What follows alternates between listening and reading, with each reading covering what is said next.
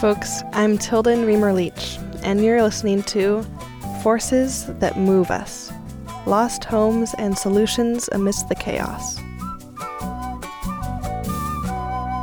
Ay, mi Ecuador, mi lindo Ecuador, donde quiera que vaya, te llevo en mi corazón. It's so great to have you back. I'm really excited about today's episode, and I think you guys are really going to like it. In this episode, and in a few of the episodes to follow, I want to share with you stories that focus on different kinds of solutions that people have come up with after the devastating earthquake of 2016 on the coast of Ecuador. When we hear about natural disasters and their effects, we also hear a lot of discussions about disaster preparedness systems, government responses, and international aid and the big one, sustainable solutions. And when we evaluate natural disaster relief work, we can put responses into neat categories and add fancy terminology. We can go evaluate and check off boxes to see if a project or program was successful or not. Pack up our bags and head home. But in reality, our lives are messy, and the solutions we come up with are also going to be messy flawed, and sometimes brilliant. No solution is going to be perfect. One of the reasons I am so interested in issues of displacement, migration, and resettlement is because it still feels like one of the last frontiers in so many ways. There are so many kinks we still need to figure out, whether you're looking at response systems from the perspective of government officials, and aid workers or concerned citizens or even someone who's lost their home. As you will see from this episode, traditional disaster response systems can be very flawed in surprising ways. Flawed in ways we really may not even be able to fully imagine or come to terms with unless we talk to the people on the ground who were displaced.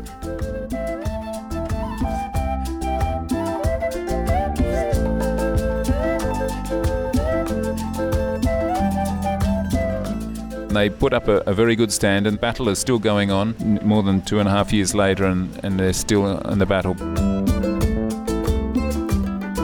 Rebel- rebellions or rebels are, are not a, a, good thing to have, but sometimes it's good to have one or two thrown in the in the pot for good measure to keep even the honest people honest.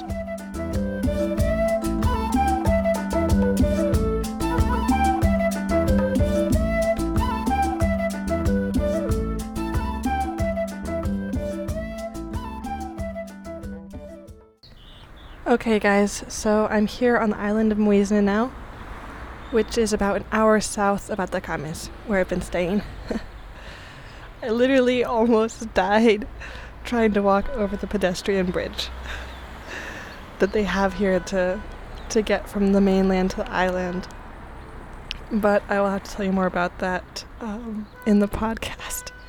Anyways, I wanted to stop and record something because I just passed a sign on someone's house that said in big bold letters, in Spanish it reads, here it is, De Muisne no nos vamos, aquí nos quedamos, which in English translates to something like, we are not leaving Muisne, here we stay. So yeah, there's definitely something going on here on the island.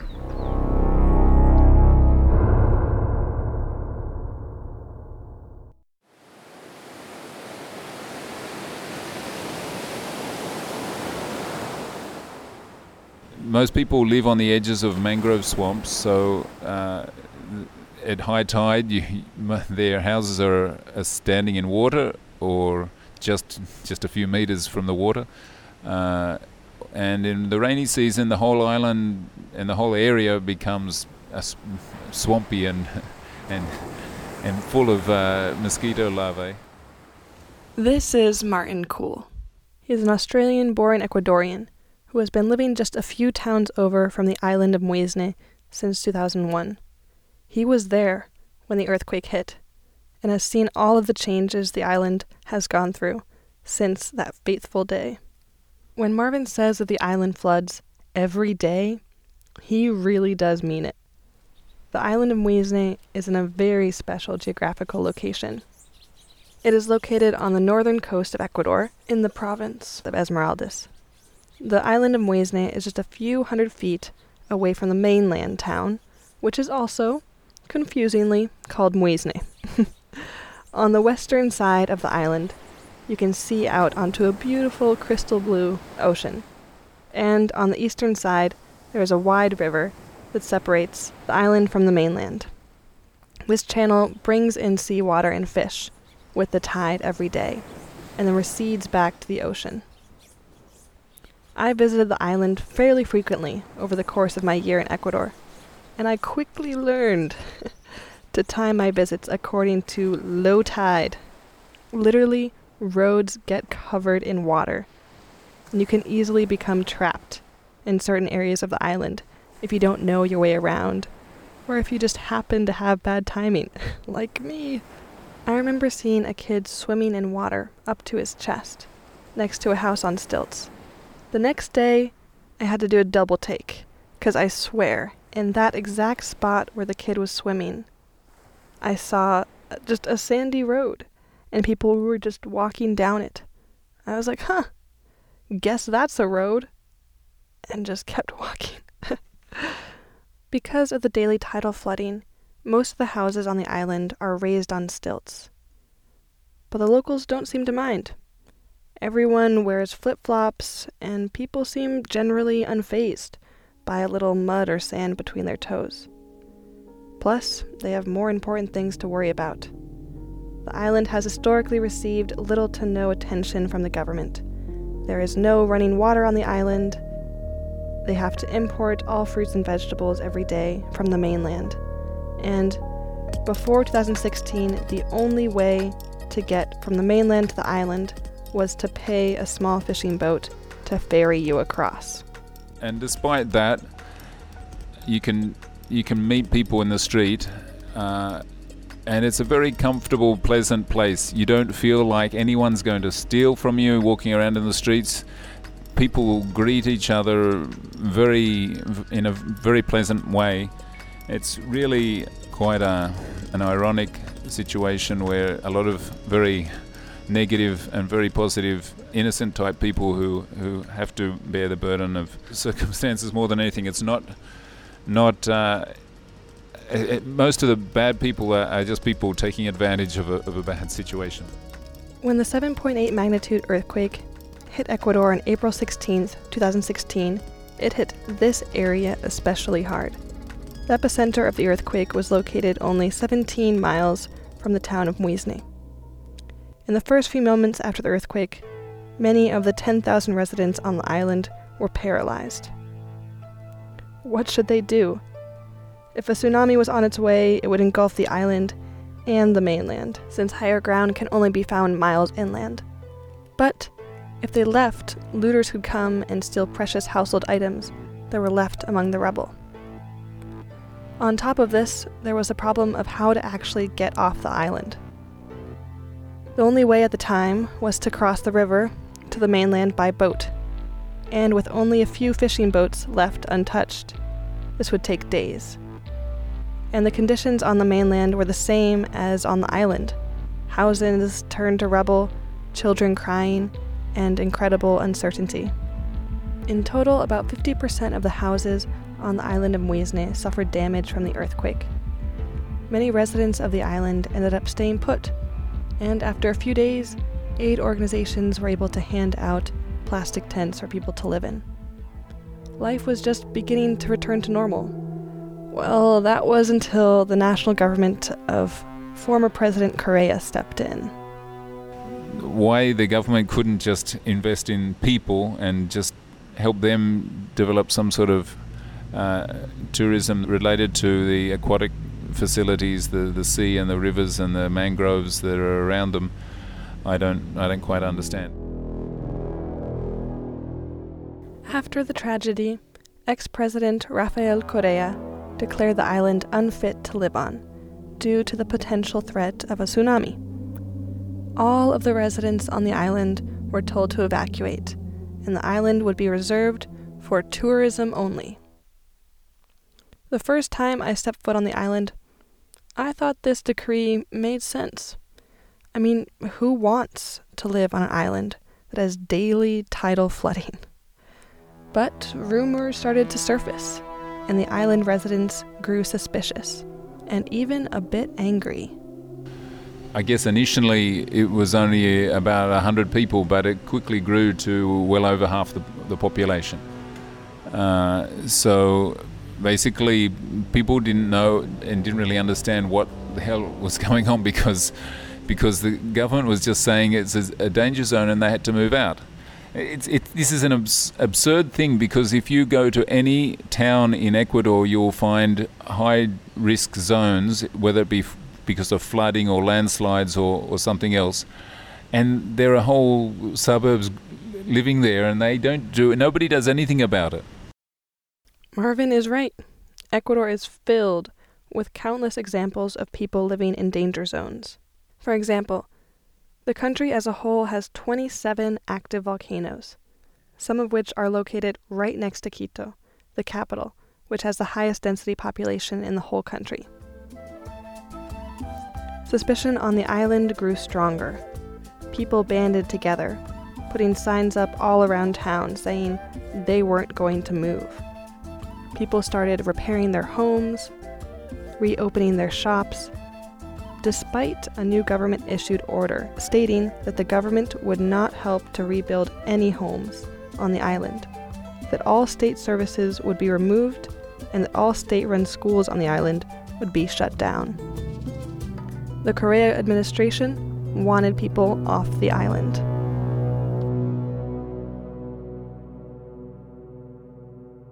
It was obvious that it was it was controlling people's thoughts exaggeratedly uh, by the, the fact that suddenly we were bombarded by every 10 or 20 minutes on the television, uh, there would be propaganda relating to how wonderful they were and how they were changing life for Ecuadorians and how they were returning the patrimony of the country to, to the poor people more, more than anything. And they were swallowing it all, and none of it was true. What they were doing was. Uh, liquidating the country to generate a lot of employment and do a, a whole lot of uh, eye-catching public works like bridges and, and resurfacing roads so that everyone would see them as, as good guys who are working hard and, and doing a lot. But most of the money wasn't going into public works. It was going into other interests.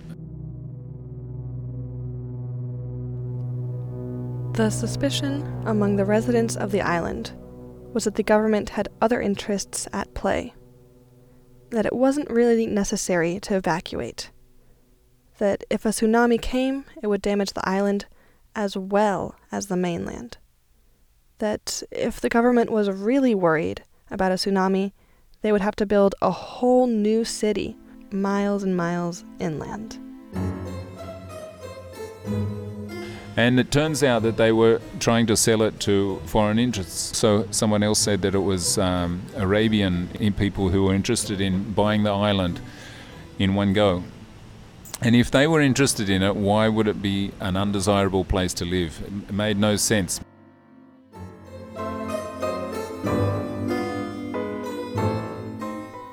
The idea was that the island could become prime real estate for luxury apartment buildings.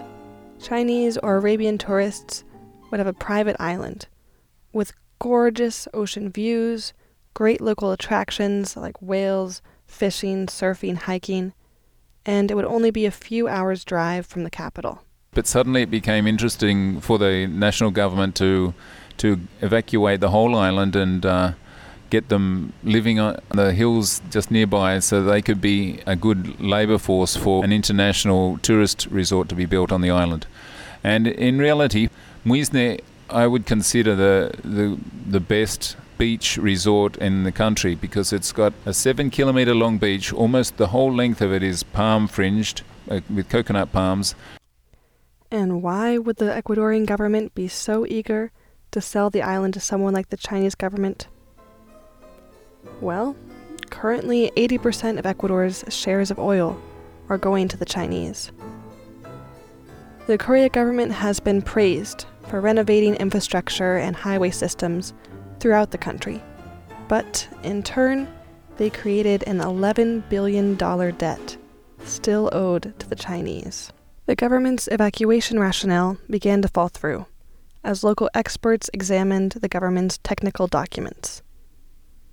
The High Risk Zone report, put out by the Risk Management Government Office, cited flood maps from a city miles away that were also 12 years old. In the whole history of the island, there has never been any damage caused by tsunamis.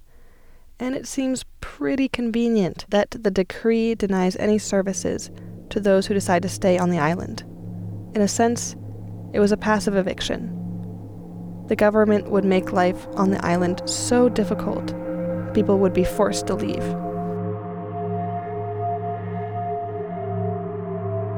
The government got itself in quite a pickle. They needed some sort of alternative to give people if they were going to leave the island. The government ended up committing itself to building some housing for those who would leave. So, people ended up living in shelters run by the government for over a year in order to qualify to receive a house.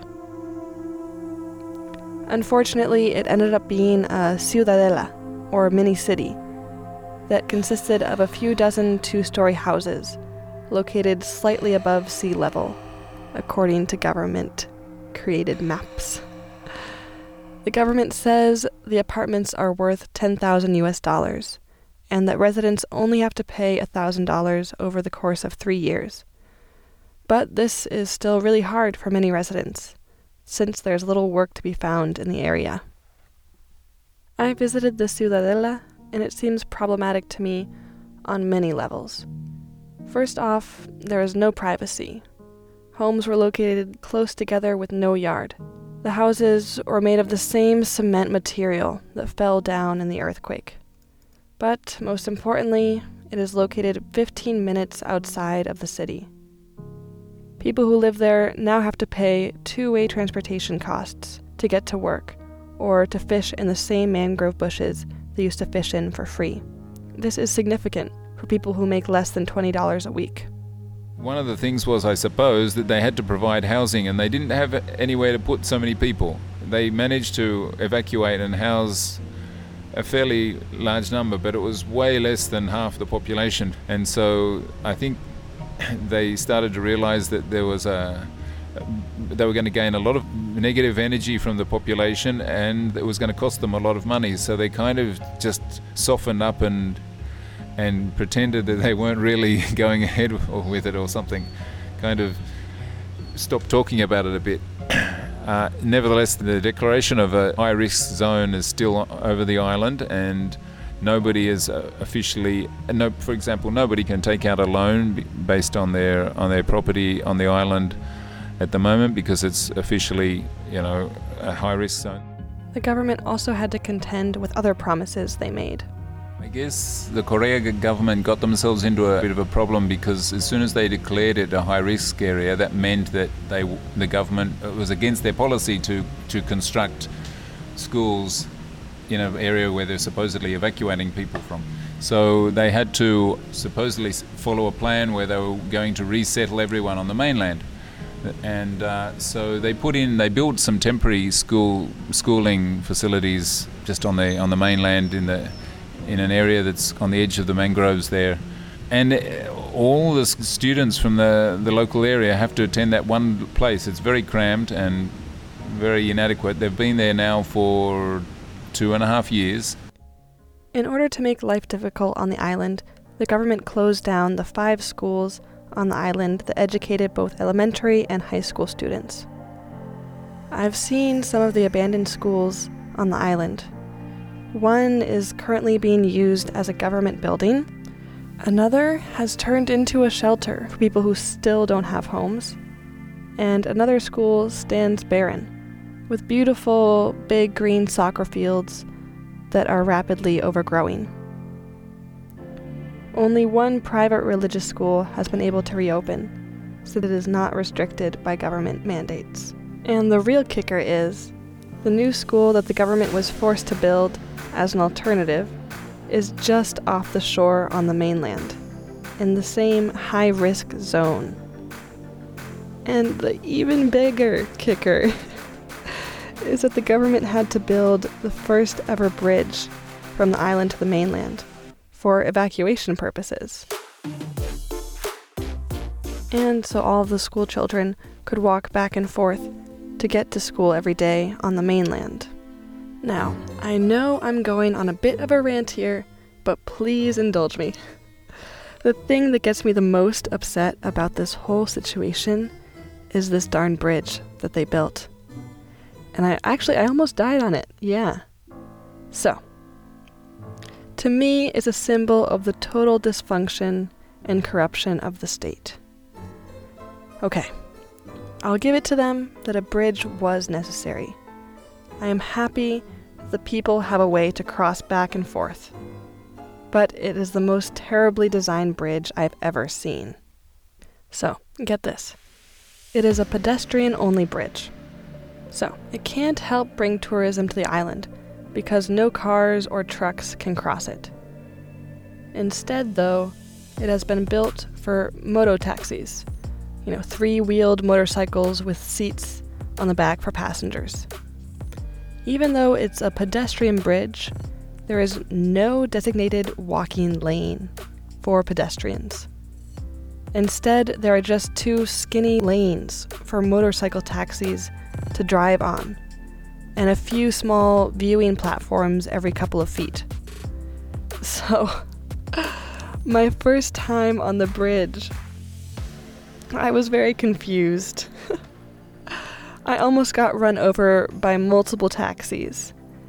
I had to kind of, you know, wait for an opening in the flow of the motorcycle traffic, duck in, walk few quick feet to the first viewing platform, like catch my breath, and then wait for another opening and duck back in. The other tactic I learned after crossing the bridge multiple times was to just kind of walk single file the length of the bridge, practically hugging the railing, hoping that no one runs you over. And hundreds of kids walk this bridge multiple times a day. It's crazy. I just wonder how an emergency evacuation vehicle or ambulance would get across. I'll post pictures on my website so you can see exactly what this bridge looks like. Okay, enough of my ranting. I decided to ask Marvin what he thought. How does this type of corruption still exist in a country rich in resources and imagination? People are, are too conditioned into believing that politics is all about squeezing all, all, the blood you can get out of the people. And it attracts, especially in this province, it attracts a lot of wrong types of people. People believe that a leader is, is someone who, as they say, the one who gives the orders. It's not the person who tries to serve the people, it's just the one who has the power and, and, and oppresses.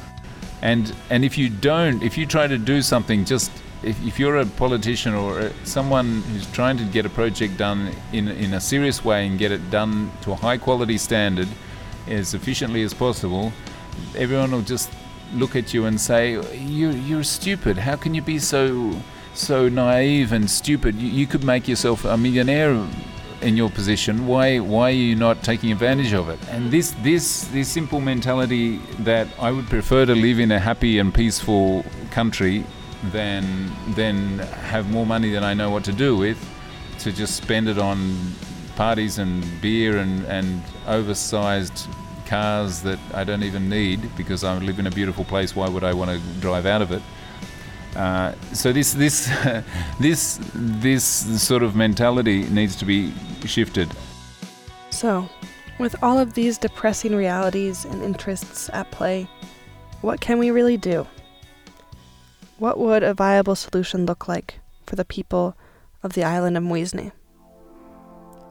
As my head swirled with information overload, Marvin seemed to have things pretty well thought out.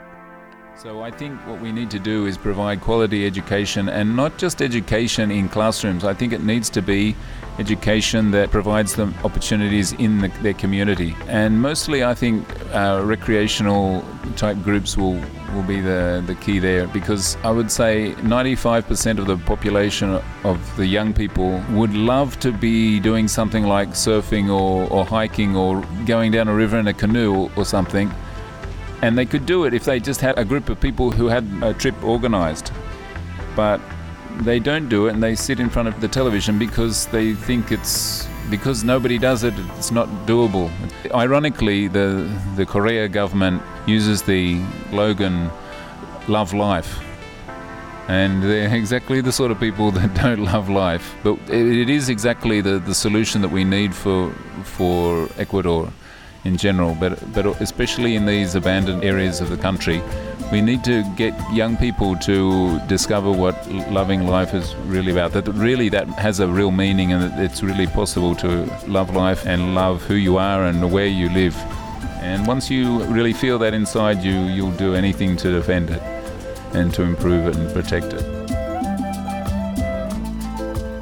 And Marvin is putting his words into action. He has started a nonprofit called Integridad Foundation. I'll provide a link to it on my website. Their goal is to connect youth with nature and outdoor learning, to get them thinking in new and creative ways and inspire a love of learning. I want to read you a passage from their website about the nonprofit's philosophy. I think it's inspiring and a good representation of the dynamics of poverty in Ecuador. Here I go. Okay. Let's see. It says working only at the social levels without looking at the psychological source of the problem only weakens individuals' ability to learn vital skills like goal setting, respect for self, and respect for others. Skills that are the true cause of poverty, not the lack of resources or intelligence. Working at the superficial level also blocks opportunities for democracy to grow, which can only come from sound decision making. This is at the root of Ecuador's poverty. It is a country overabundant with natural and human resources, but Ecuadorians live in a psychological labyrinth conditioned into their minds during childhood. So much so that most people can't even tell the difference between freedom and slavery, happiness and woe, respect and manipulation, loved ones and enemies. So, the fact still remains. Living on the island does put people at risk for other natural disasters in the future. But so does living on the mainland. Yet, to intentionally displace thousands of individuals without any type of dialogue is simply irrational. We can hope that the current president, Lenin Moreno, feels called to action. But I'm sorry to say, I have a creeping suspicion that the island of Muisne will continue to be forgotten.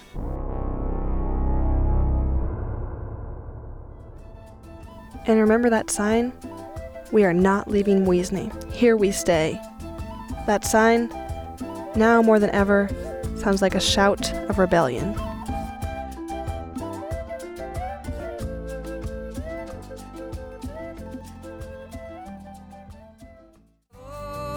Mi lindo Ecuador, donde quiera que vaya, te llevo en mi corazón.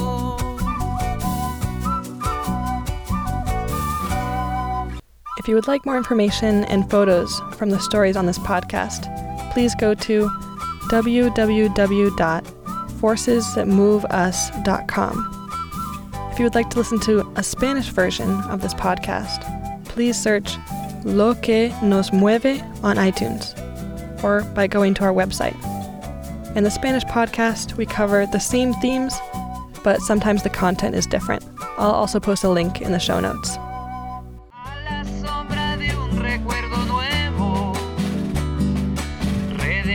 una vieja verdad. Puede el árbol extender sus ramas, pero sus raíces no se moverán. Thank you to the National Geographic Society for supporting the production of this podcast. And thank you to Alex Albiat for the lovely intro music. You can find the full album by searching Equatorial on Spotify. Other music in this podcast includes Peguche by Alex Alviar, Meadow by Density and Time, Cavern by Hovotov, Waltz to the Death by Sir Cubworth, Flying Free by Jingle Punks, Casual Desire by Ugonna Onyekwe, So Long Analog by Noret Blancve, Go On Going by Stay Loose, and Long Road Ahead by Audio Binger.